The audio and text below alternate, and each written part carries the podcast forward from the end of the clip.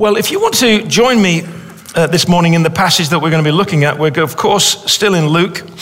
Uh, I think we'll be there for a little while yet. Um, and uh, we're going to be looking really from around about verse 29 onwards. Last week, you'll remember, we looked at the subject of fear. And we noted at the very end that, um, that fear of God is something that is really entirely appropriate. But that fear of God is removed when you encounter God as Father, because fear of Father is not appropriate. And so Jesus says, Fear God, and then says, Fear not, your Father is pleased to give. And so we saw last week how really the progress in the spiritual life is a progress from fear to faith in a loving Father. This week, it just so happens, because of the way that the passage unfolds, this week we're going to look at guilt in that huge triumvirate of enemies that we daily confront fear, guilt, and shame. Guilt this week is the subject of our study because we're going to look at what it was that Jesus said to the Pharisees in private over dinner. Here in verse 29, Jesus is just completing his, his public proclamation. And he completes his pro- public proclamation by saying that a word that he is sharing is, is greater than the word that Jonah shared to the Ninevites when they repented and came to God. That his wisdom is greater than Solomon. That the Queen of Sheba came to listen to, that she might have her life transformed by it. A greater word than Jonah, a greater wisdom than Solomon. A word like a light that we set on a pedestal, says Jesus. And then in his final word, he says, But let's remember that not all illumination is light. Not all understanding comes from revelation. And Jesus says, Be sure that the light within you is not darkness. And maybe prompted by that final word, a Pharisee comes to Jesus and invites him into his home for dinner. And that's where we're going to pick it up at verse 37. Just join me there as we read together. When Jesus had finished speaking, a Pharisee invited him to eat with him. So he went in and reclined at the table. But the Pharisee, noticing that Jesus did not wash before the meal, was surprised.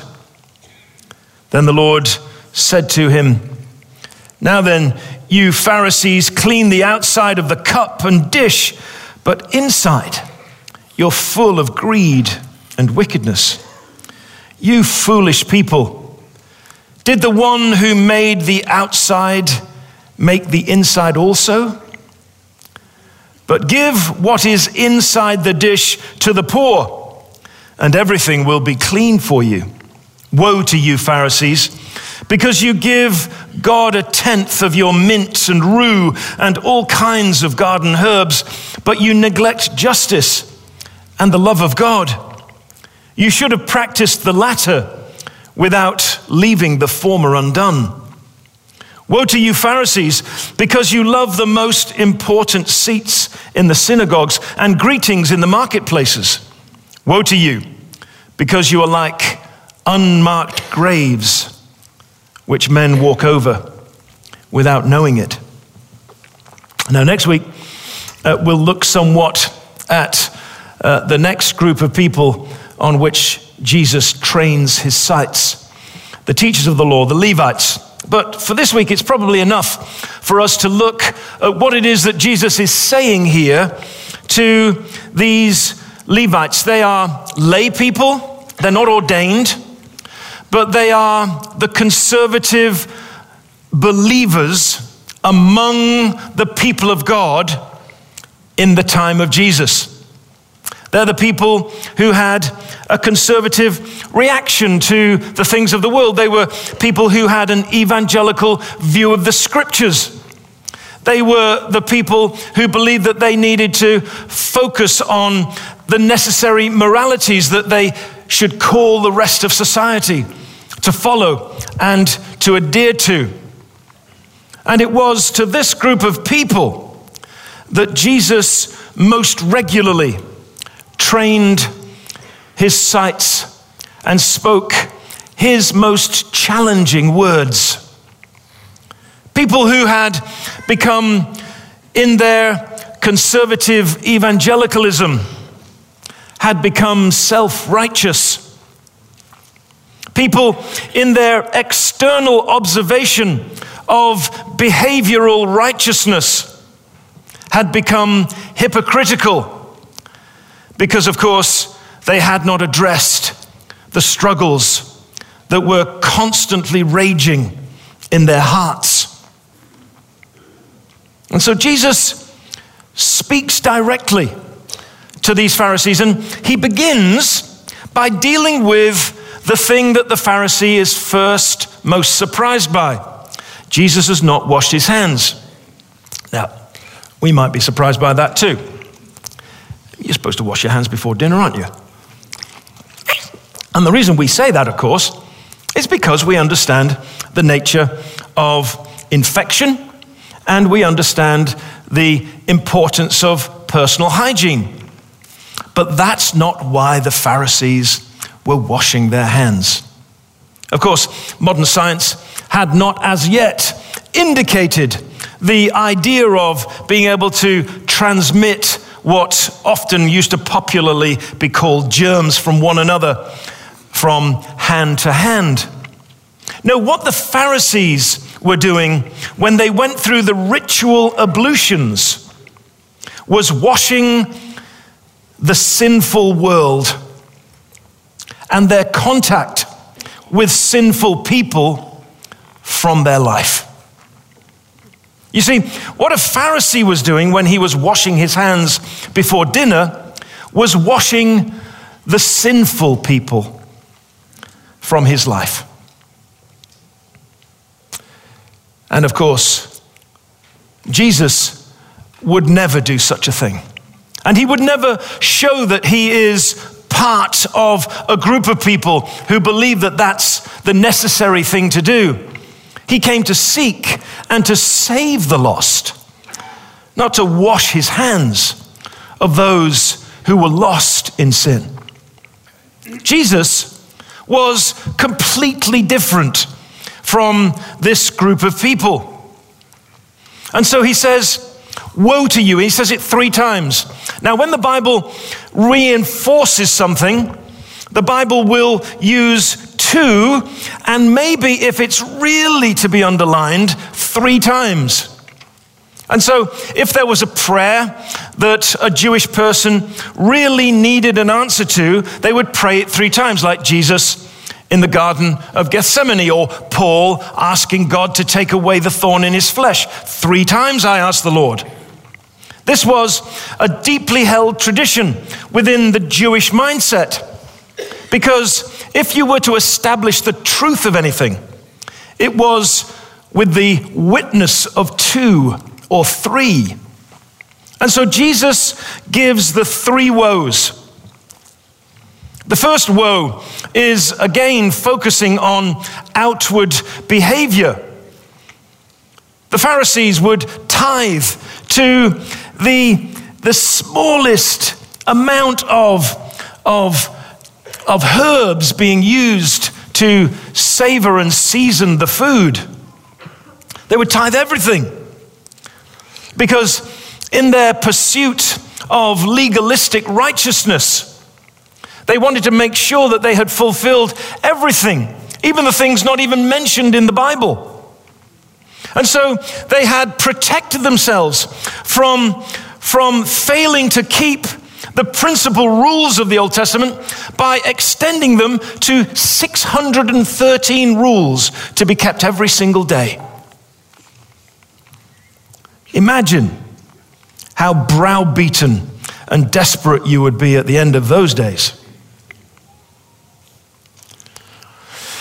These people had become foolish in their pursuit, their obsessive pursuit of external righteousness. And because, of course, they are human beings, they're finite. And because they're finite, they can only give the time and energy that they have available, which of course is finite. And if you're giving your time and energy on focusing on external behavior, you can't give that time and energy to deal with what's going on inside. And so they're focusing on the outside rather than on the inside.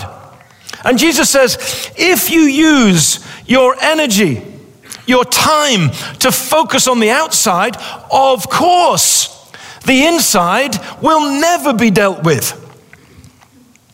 The inside of the cup is full of all kinds of greed and wickedness, things that God would never countenance. But of course, they have no energy, they have no time, they, they have no capacity to focus on what's going on on the inside.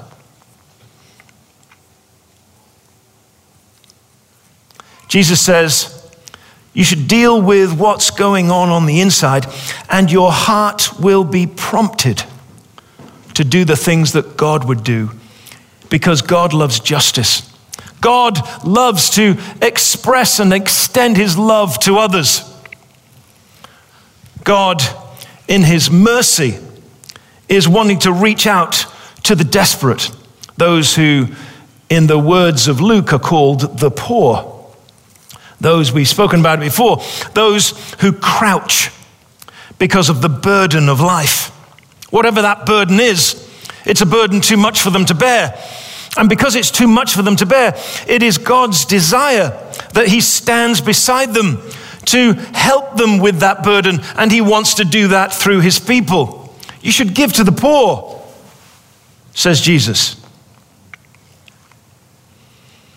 And of course, because legalistic righteousness and behavioral purity is easily observed, you can quickly gain approval and accreditation for the way that you live. If we'd looked inside as these Pharisees, we would have, of course, be drawn to humility because we would realize that we're nowhere near the calling of God in the scriptures.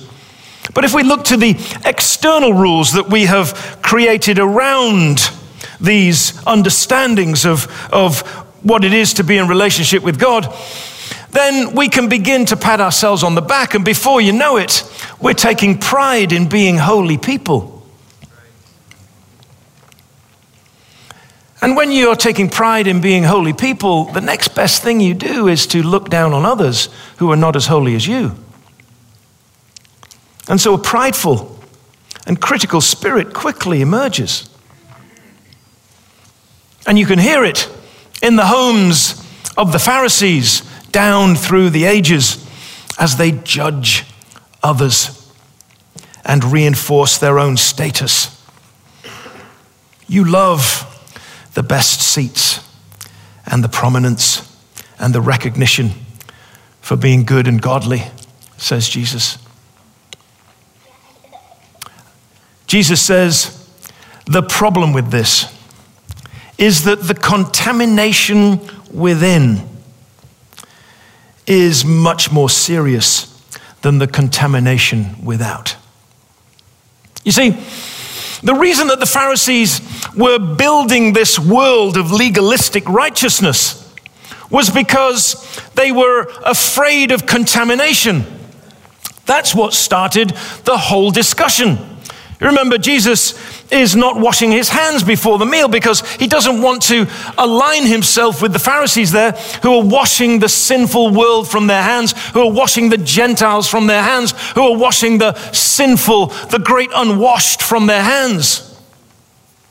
Jesus doesn't want to be identified with that group. That group is a group that is constantly withdrawing from the world and building a religious ghetto where people use the same language and dress in the same way and think in the same way and listen to the same music and, and do all the same things that are intended to reinforce the religious ghetto because we're afraid of everything that's outside of the ghetto.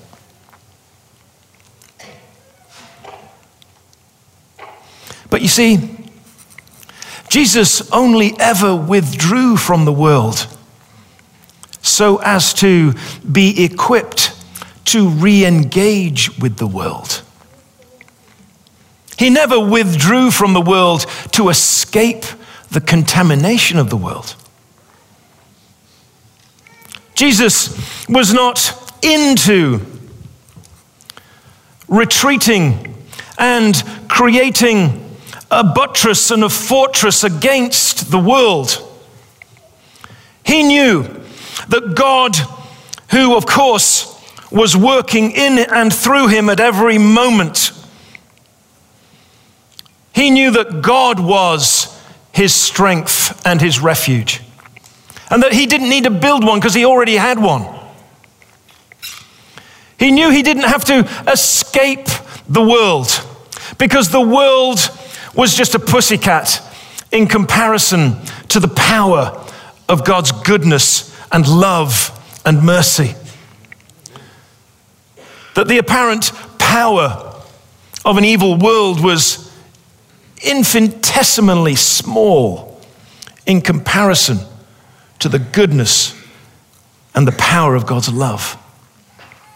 Jesus, you see, had a completely different worldview from the Pharisees. The Pharisees had darkness within, and the darkness within made them see the world in a particular way. That's what Jesus says when he talks about this light within and the way in which that light within helps us to see the world around us. The Pharisees had a particular view of the world that meant that every time they looked at it, they judged it. Jesus had a view of the world which meant every time he looked at it, he loved it. Kind of challenging, isn't it? So, how are we, how are we supposed to deal with all of this? How are we supposed to respond to this whole issue of God having a law and us supposed to be his people who represent his goodness and holiness in the world? How are we supposed to do it? If we're not supposed to do it like the Pharisees did, the, the conservative evangelicals of the day, then, I mean, how are we supposed to do it? Well, fortunately, we have a Pharisee who was alive at the time of Jesus, who has left for us his reflections. He's left for us his testimony. At the time of Jesus, he was in the school of Gamaliel, the greatest of the rabbinical schools. He was being prepared for religious and civil leadership. He was at the very height of any young man within Israel. And functioning within the party of the Pharisees was considered someone to be watched for great things in the future. And the Holy Spirit has seen fit not only to save that Pharisee, but so transform his brilliant mind that he was able to record for us his reflections as he engaged with Jesus. First, in those years in the desert, and then in those years active in mission, seeking to bring the Gentiles into the people of God. That Pharisee named Paul is a Pharisee who will help us perhaps more than anybody with this weight of guilt that we so often feel when we don't live up to the standards that we've set for ourselves. Remember, the broad theme is deliverance. And deliverance, of course, comes through revelation. And it's going to be deliverance this morning also, because it's deliverance from guilt that God wants for you today. We might all fully ascribe to the idea that fear is something that we, that we need to be delivered from, but guilt, I mean, it's quite useful when you've got children. Guilt's quite a useful little cattle prod to get us in the right direction, isn't it? And maybe, maybe we're of the kind of religious addict disposition who has kind of got caught up in this obsessive understanding that guilt and forgiveness is something that you've got to keep on going over and over, picking over the same sores week by week.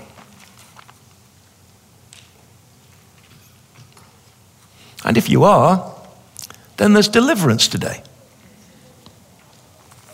Turn with me to Romans chapter 7.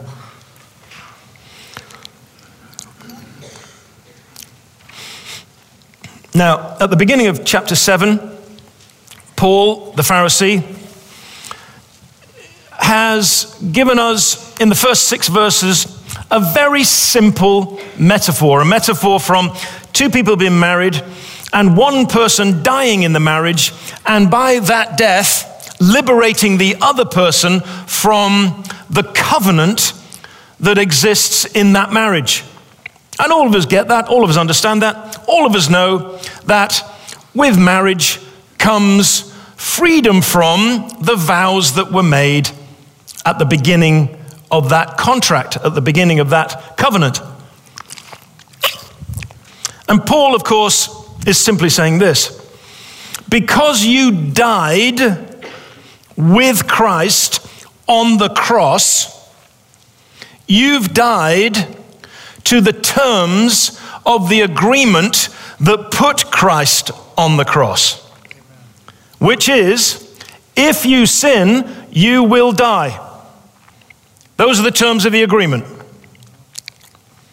But Christ has died, and in his death, those who have identified themselves with him and invited him to live in them by his Spirit have taken on his identity and therefore have died. Just turn to your neighbor and say, I'm, I'm already dead.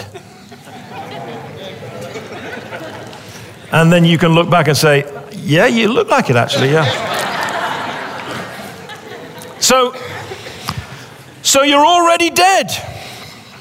You're already dead if you know the Lord Jesus. Now, that's tremendously important.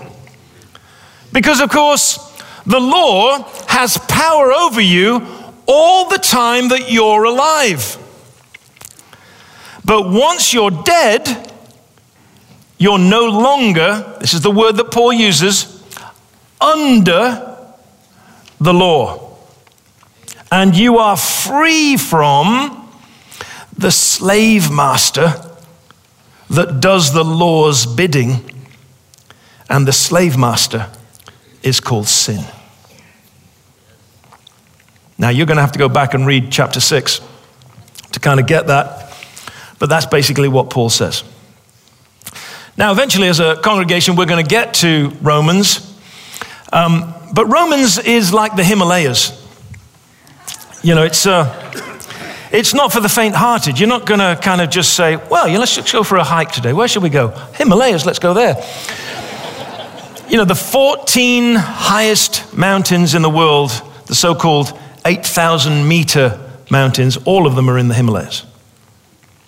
All the hardest mountains in the world to climb are in the Himalayas. The two hardest are called Annapurna and K2. Everest, easy by comparison. Annapurna and K2 are right here. This is probably Annapurna that we're looking at right now. Romans chapter 7. But you're, you're capable. You've got the oxygen of the Spirit. You can get up there into those heights. Verse 7 What shall we say then? Is the law sin? Certainly not. Indeed, I would not have known what sin was except through the law. For I would not have known what coveting really was if the law had not said, Do not covet. Uh, there is a, there's a hotel in Houston that had to take a sign down from the balconies in this multi story hotel. Now, this, I, I, forget how many stories there were in this hotel, but there, I think there's 14 or 15 stories on this, this hotel. And on each of the balconies, there was a sign said, Do not fish from the balcony. Now, most of the people on the 14th floor hadn't even thought of it. But what they were finding was that the lead weight that they were using to cast wasn't quite reaching the lake at the bottom and was swinging and smashing through the windows of people on the lower floors. And they didn't know what to do about it. It was becoming a real problem. Because, you know, people at the top there are, hold my beer and watch this. You know, it's like.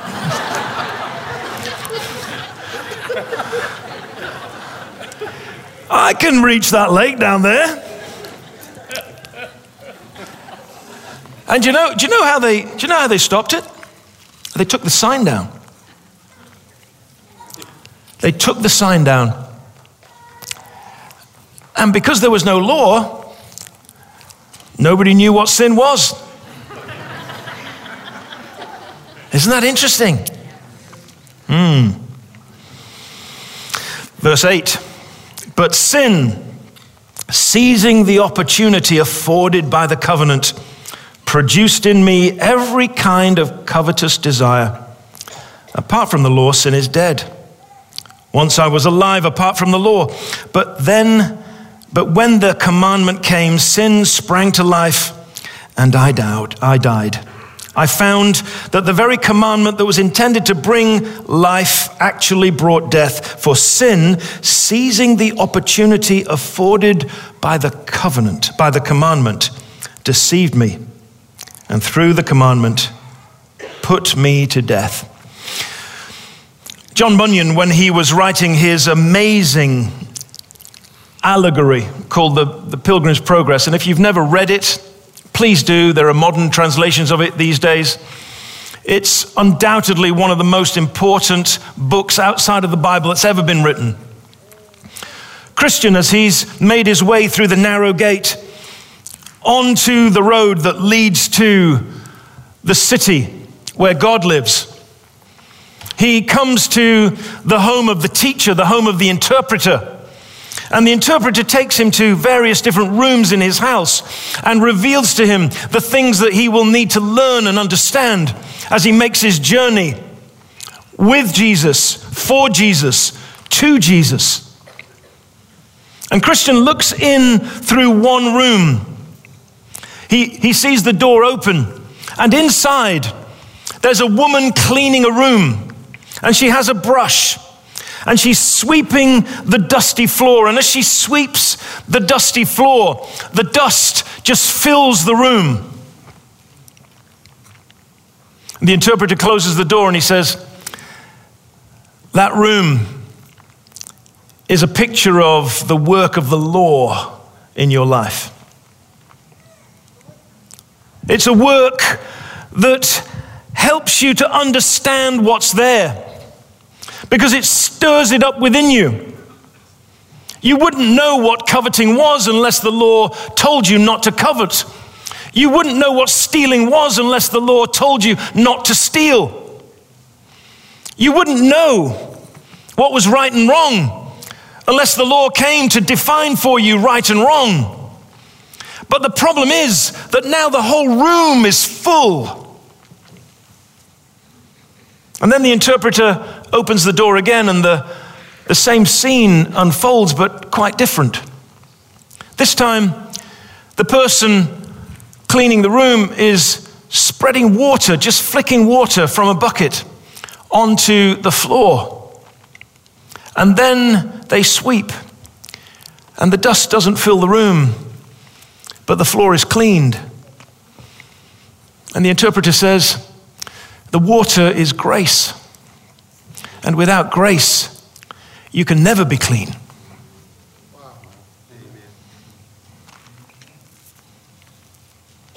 Now, if that's the only reason you read Pilgrim's Progress, go ahead and read it. It's amazing.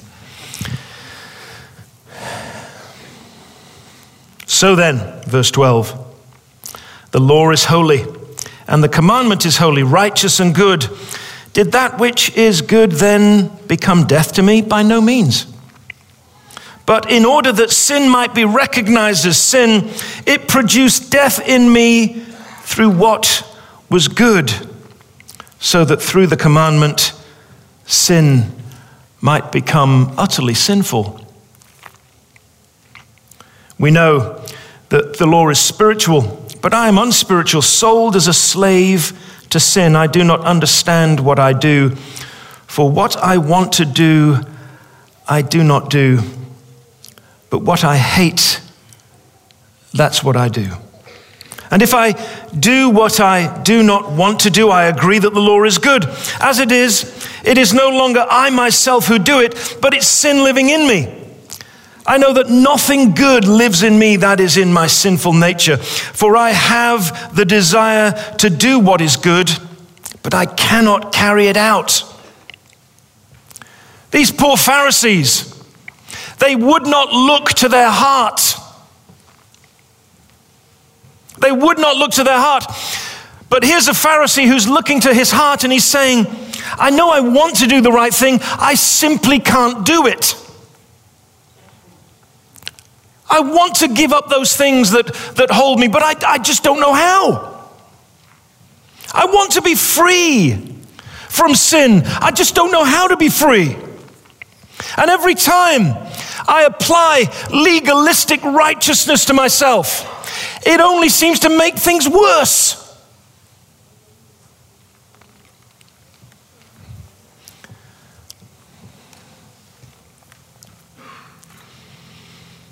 Verse 23 But I see another work in the members of my body, waging war against the law of my mind and making me a prisoner of the law of sin at work within my members. What a wretched man I am. Who will rescue me from this body of death? In Roman law, of course, Paul's writing to the Romans, in Roman law, in certain cases of murder, there was a particular way in which the convicted criminal was punished. Of course, if they murdered, their life would be taken from them. But in certain circumstances, in perhaps the most heinous of crimes, the murder victim was tied to the murderer, limb to limb, leg to leg, arm to arm, body to body. And the murderer was forced to walk with the victim tied to them to the gallows.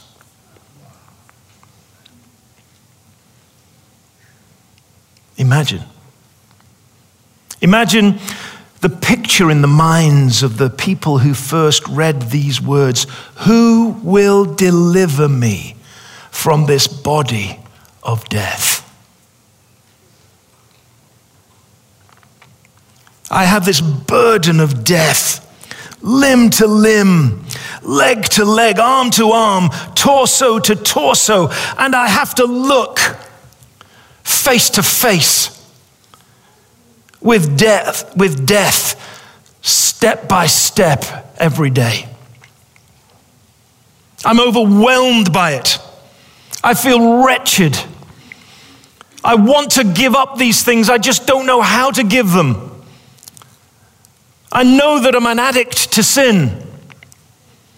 Some people, the addiction is evident in the things that they consume. For others, it's an addiction in the way that they think and in the way that they behave, but it's still an addiction to sin, and I don't know how to be free from it.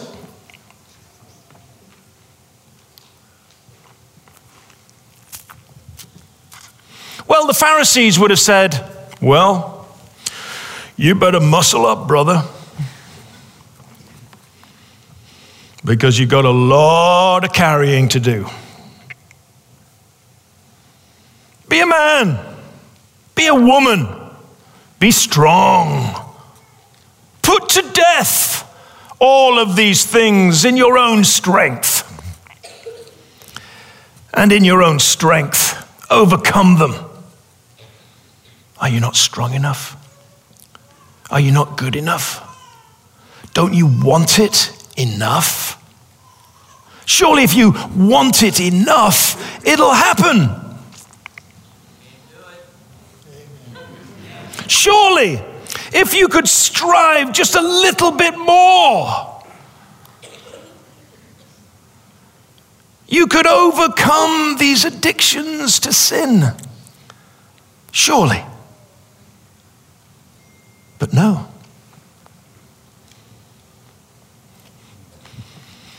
What we need is deliverance. Who will deliver me?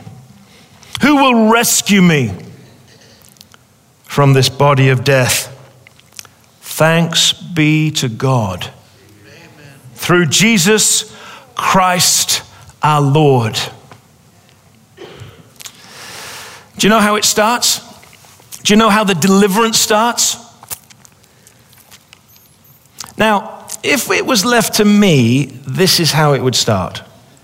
God would say, okay, I know you're not very powerful, so I'll just give you a bit more power. How about that? And I'd say, Great. How much power? And he said, Well, you know, I'll, I'll give you enough. And then it would be a lot to do with me learning how to get power from God and not power from myself. And I'd always be kind of thinking about how to do that. Maybe you're not like me. Maybe your default mechanism is not to be self reliant. Hmm. Maybe. But this is the solution of God. The solution of Jesus. The solution of the good news. There is no condemnation for those who are in Christ Jesus. There's no condemnation. You start with no condemnation. And you say, wait a minute, that's not fair. What about that person over there? I mean, obviously it's okay for me not to be condemned because I'm quite good. But what about that person? I mean, it's okay. It's easy for you not to condemn me. I mean, you know, I just have the occasional bad thought. But there's these other people over here. What about them? Surely, there's no condemnation. No condemnation for those who are in Christ Jesus. Why? Because all the condemning has been done. It's been done and it's been done to Jesus on the cross, and in his death, the condemnation has gone to the grave with him. Can anyone say hallelujah? Isn't that amazing? There's no condemnation. No condemnation. Let's just remember what that means. It means there's no That's nothing. Zilch. zero, nada, you know, all that. There's no condemnation. Now, of course, because you're evangelicals, you're allowed to condemn other people, but there's no.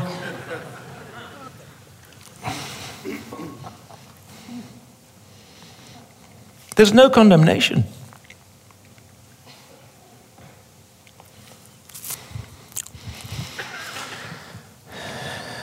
Because through Christ Jesus, the law of the Spirit of life has set me free from the law of sin and death. For what the law was powerless to do, in that it was weakened by the sinful nature, God did by sending his own Son in the likeness of sinful man to be a sin offering. And so he condemned sin in sinful man in order that the righteous requirements of the law might be fully met in us who do not live according to the sinful nature, but according to the Spirit. Hallelujah. Hallelujah. I don't know who's who, who was the little one. Was that was that? We love Aiden, don't we? Now, I wonder how many people have been brutalized by their religious upbringing, Poof. by their denominational background, by priests and pastors, prophets and popes who've given them another message. But if you've heard any other message other than this one, not my message, the scriptures themselves, then you have not received the good news. The good news really is good news. It really is good news. And it means that we can be people of good news. It means that we can be bearers of good news. It means that all of the requirements of the law are fully met in us because the Spirit of holiness is making us holy. It's a completely different deal than applying our effort to making ourselves acceptable to God. We're already acceptable not by our work, but by the work of Him who loved us and gave Himself for us. And so here we are. what would deliverance look like today? Well, deliverance would look like each of us being free from the self condemnation that we wake up with because of the memories of what we've said and thought and felt the day before. It would mean that you and I are free from the internal stress that constantly besets people of religious heritage who hear a voice telling them that they have to strive harder to be more holy.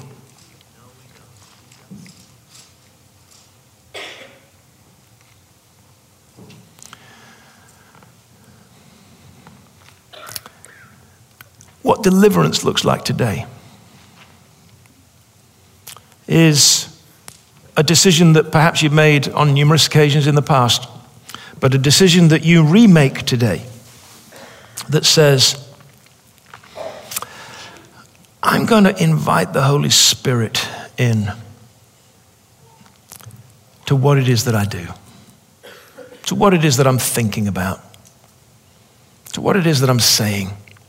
And when I feel convicted, I'm not going to allow it tip into condemnation because I'm going to just allow the Holy Spirit just to nudge me. And that nudging means that I invite Him to help me and strengthen me and empower me. Because those who walk by the Spirit do not live according to the sinful nature. That's what Paul says in Galatians 5 16. You simply don't do it. And so it is possible to find yourself growing in the life of the Spirit, which is the life of Jesus, which is the life of holiness. But it's not something that comes through human striving, it comes through human submission. And even though the mechanism within us is always set to striving, today you can uncover the switch afresh that says submission and allow the Lord to deal with the striving.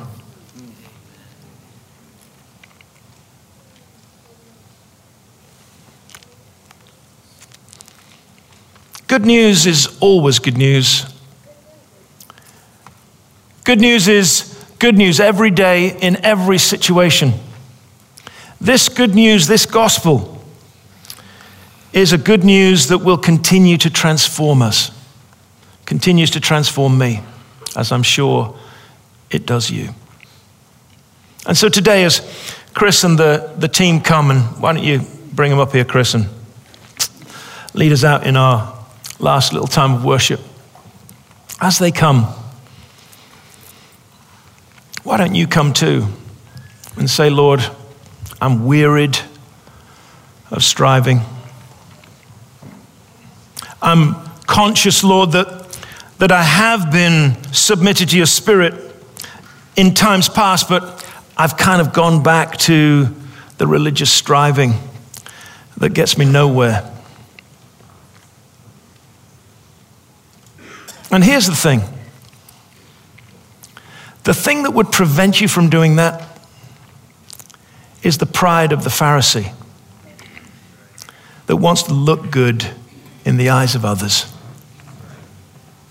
rather than simply submit to the very thing that would set you free. So, if that's you today, then during the worship time, come and the prayer team will pray with you. You know the routine by now. I realize that for those of you up there on the shelf, it's a longer walk, but it's a worthwhile walk. So let's do that today as we worship. Let's stand together.